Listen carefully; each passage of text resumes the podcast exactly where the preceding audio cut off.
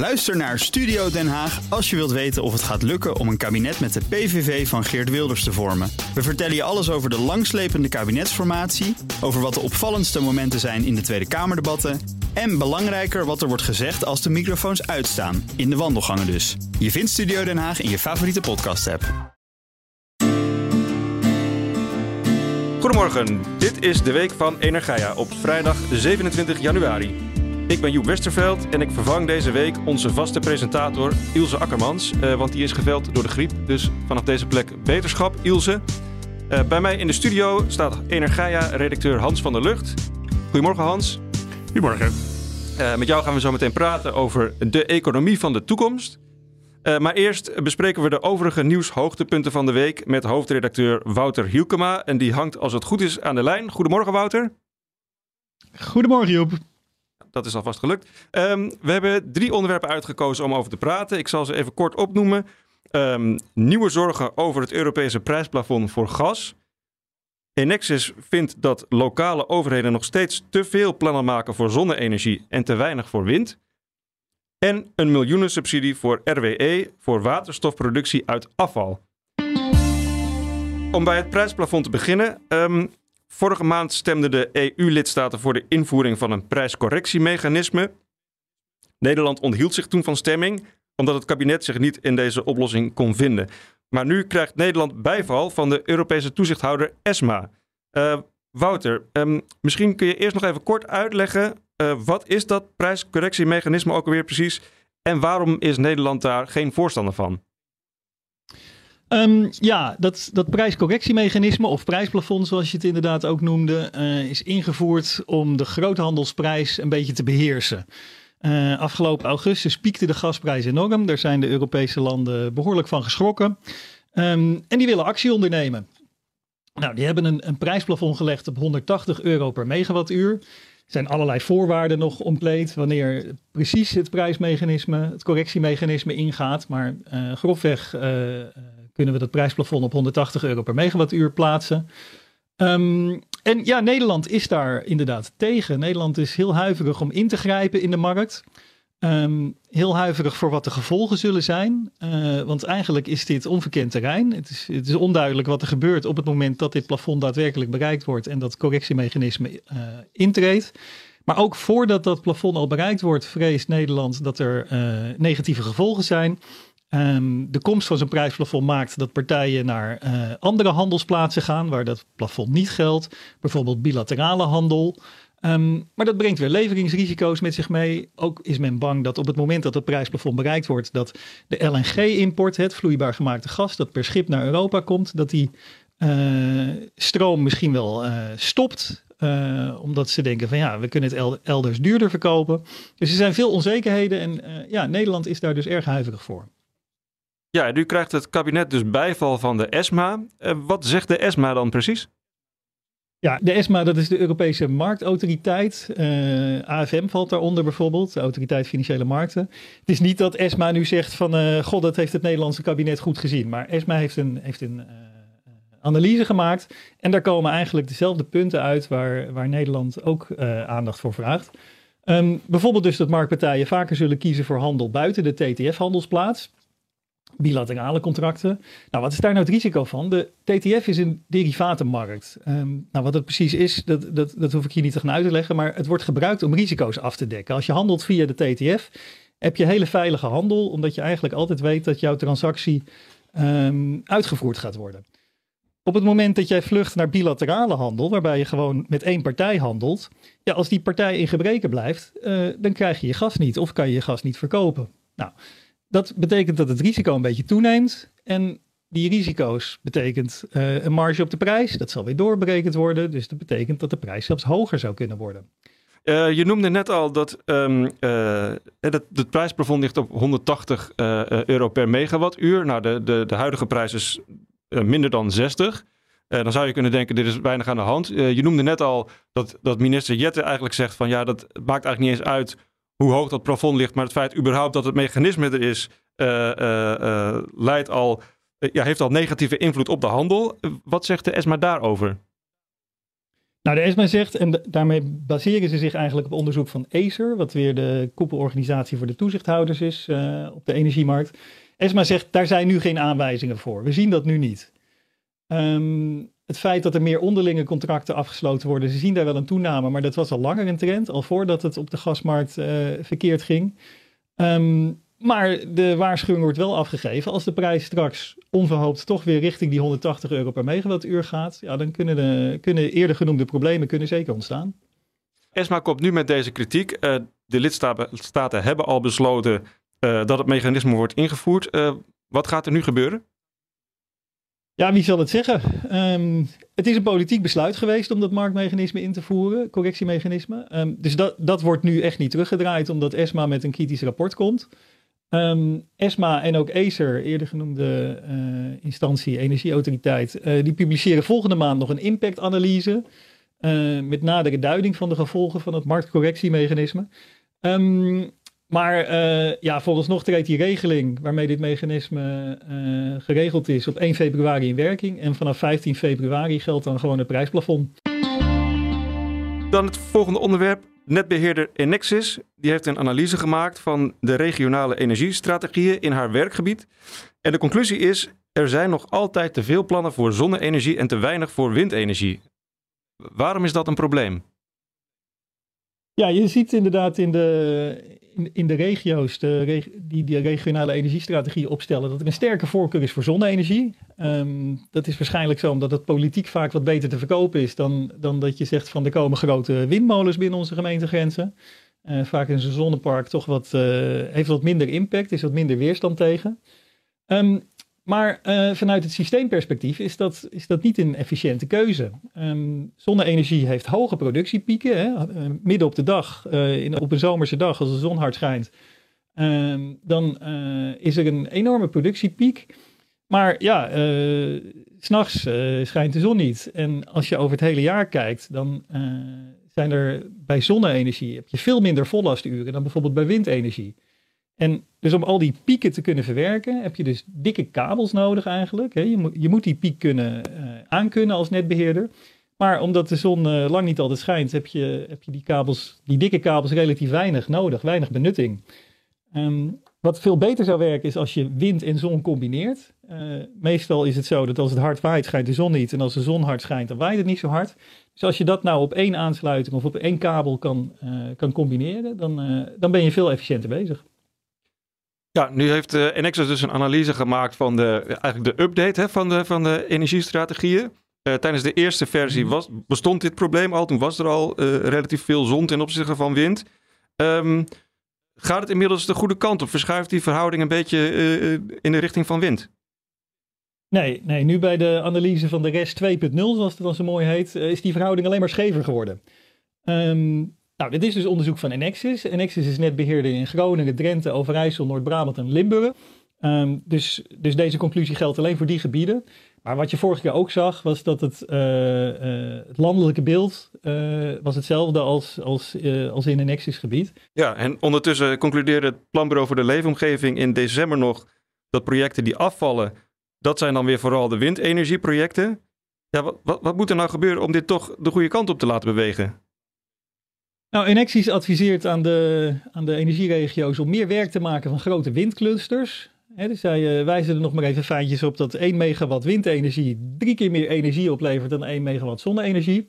En uh, daarnaast zou het Enexis het heel fijn vinden als bij de locatiekeuze voor wind en zon er meer rekening wordt gehouden met de aanwezigheid van voldoende vraag naar elektriciteit. als je, als je een, een, een hernieuwbaar energiepark neerzet naast een grote stroomverbruiker, ja, dan ben je efficiënt bezig, uh, zegt Enexis. Dan hoeft die elektriciteit niet over hele grote afstanden getransporteerd te worden. Energiebedrijf RWE heeft een subsidie van 108 miljoen toegezegd gekregen uit het Europese Innovatiefonds voor het project Vurek. En dat is een project in Limburg waar ze restafval willen omzetten in waterstof. Um, ja, Wouter, restafval omzetten in waterstof, hoe gaat dat? Um, ja, dat gaat in twee stappen, uh, begreep ik uit, uh, uit de uitleg van RWE. Ehm, in eerste instantie komt er een installatie bij Roermond, waar niet recyclebaar huisafval wordt omgezet in, in brandstofpellets. Hè, van die kleine samengeperste uh, ja, korrels, zou ik het bijna willen zeggen, die, uh, die verbrand kunnen worden. Um, vervolgens gaan al die uh, pellets, dat is 700.000 ton per jaar, gaan per schip naar Gemelot. En daar wil RWE ze omzetten in waterstof via vergassingsproces. Dus dan maak je het heel heet zonder dat het verbrand wordt eigenlijk.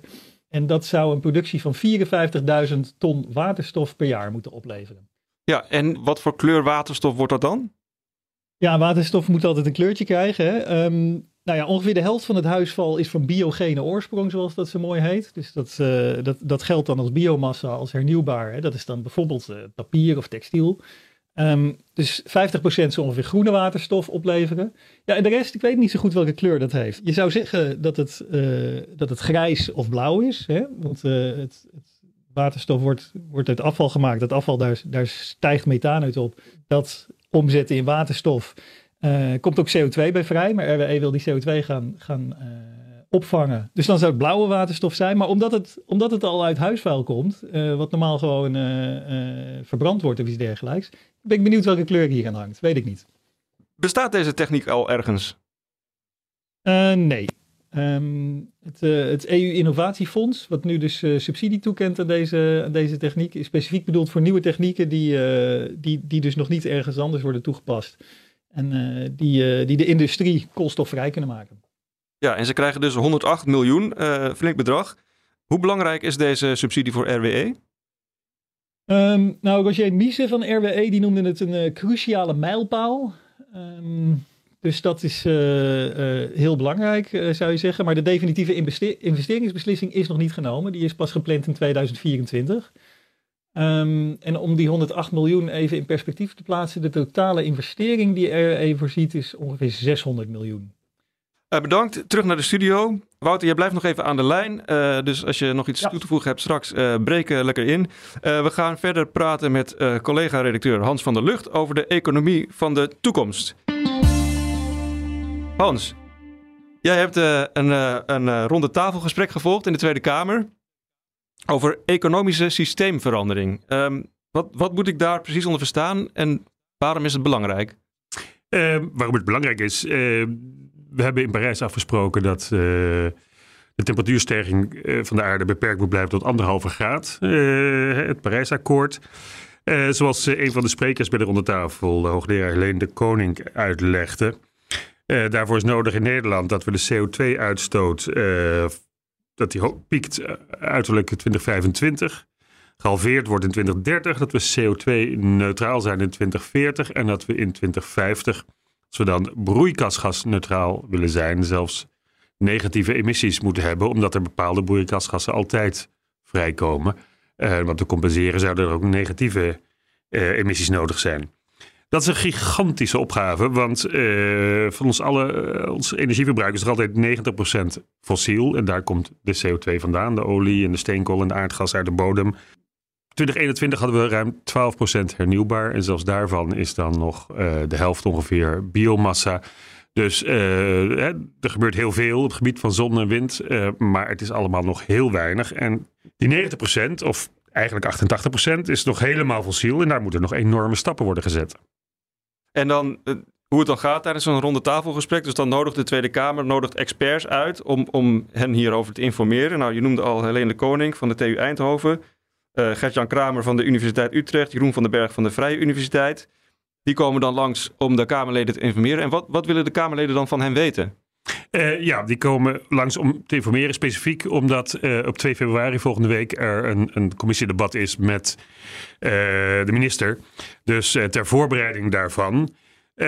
wat de Kamerleden wilden weten, in, in, één, in twee woorden gezegd eigenlijk. Hoe dan? Hoe gaan we dit bereiken? Uh, Bouke van D66 had uh, de vraag: uh, we hebben na de oorlog een, een, economie gebouwd op ons aardgas. Wat zijn de ankers voor de economie in de toekomst? Is dat hè, wind op zee op de Noordzee? Suzanne Kreuger vroeg zich af van GroenLinks: moeten we echt een, een, hele gedetailleerde blauwdruk hebben van hoe die economie eruit gaat zien en de industrie?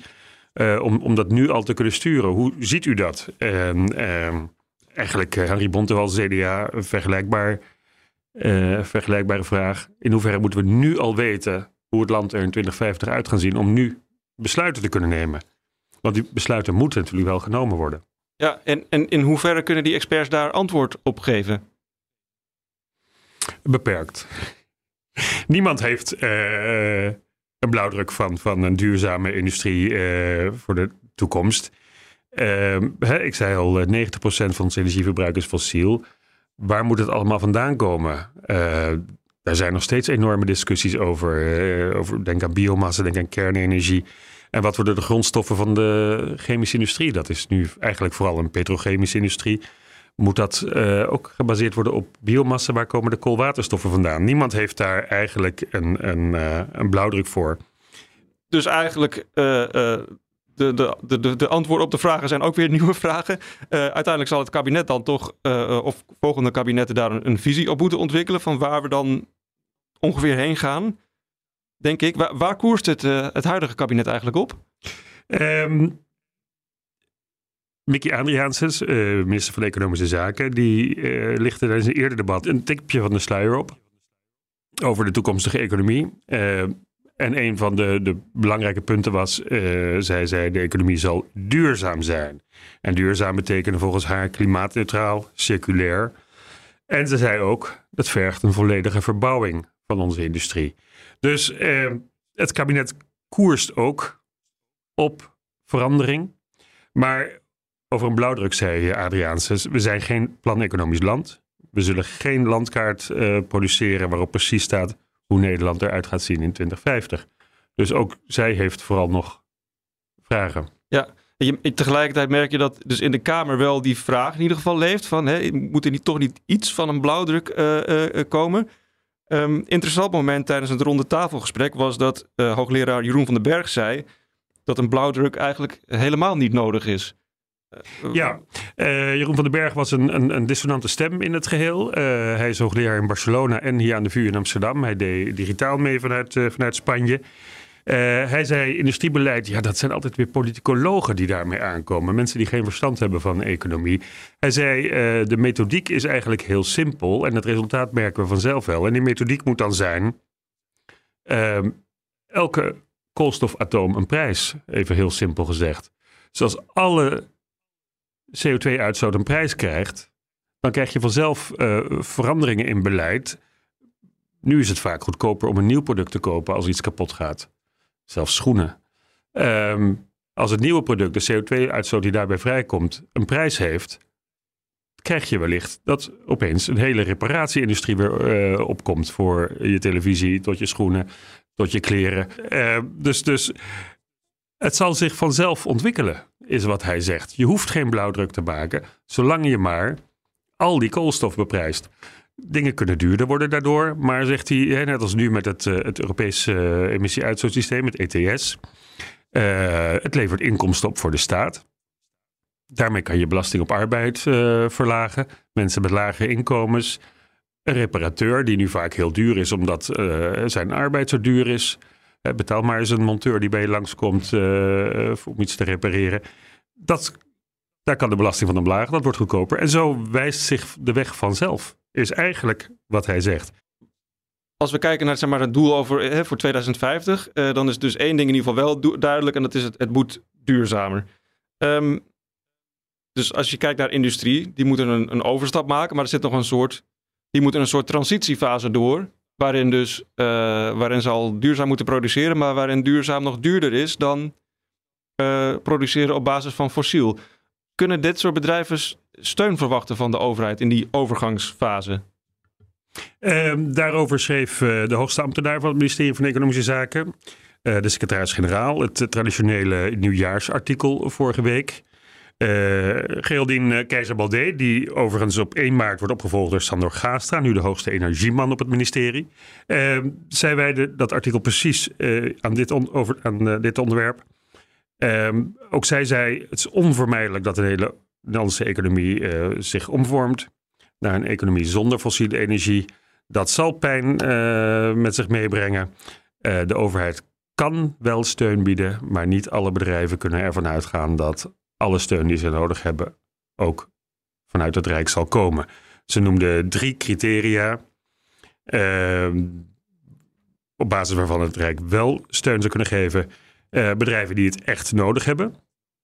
Maar dan kom je alweer bij een industrievisie die je moet hebben. Want welk bedrijf is echt belangrijk voor Nederland en heeft echt steun nodig? Ehm, steun die zich richt op het onderhouden van een gelijk speelveld binnen de Europese Unie. En tussen de Europese Unie en andere werelddelen.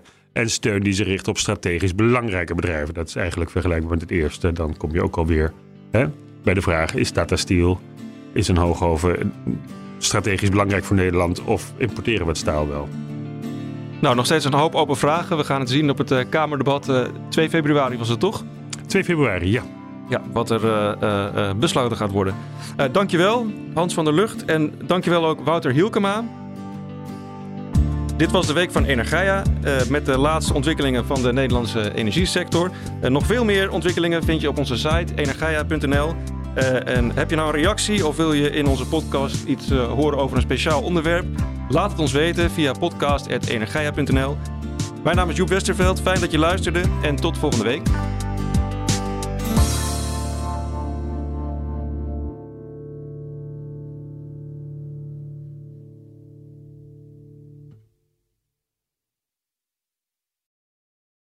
Ook Thomas van Zeil vind je in de BNR-app. Je kunt live naar mij luisteren in Zaken doen. De BNR-app met breaking news, het laatste zakelijke nieuws... en je vindt er alle BNR-podcasts, bijvoorbeeld Het Nieuwe Geld. Download nu de gratis BNR-app en blijf scherp.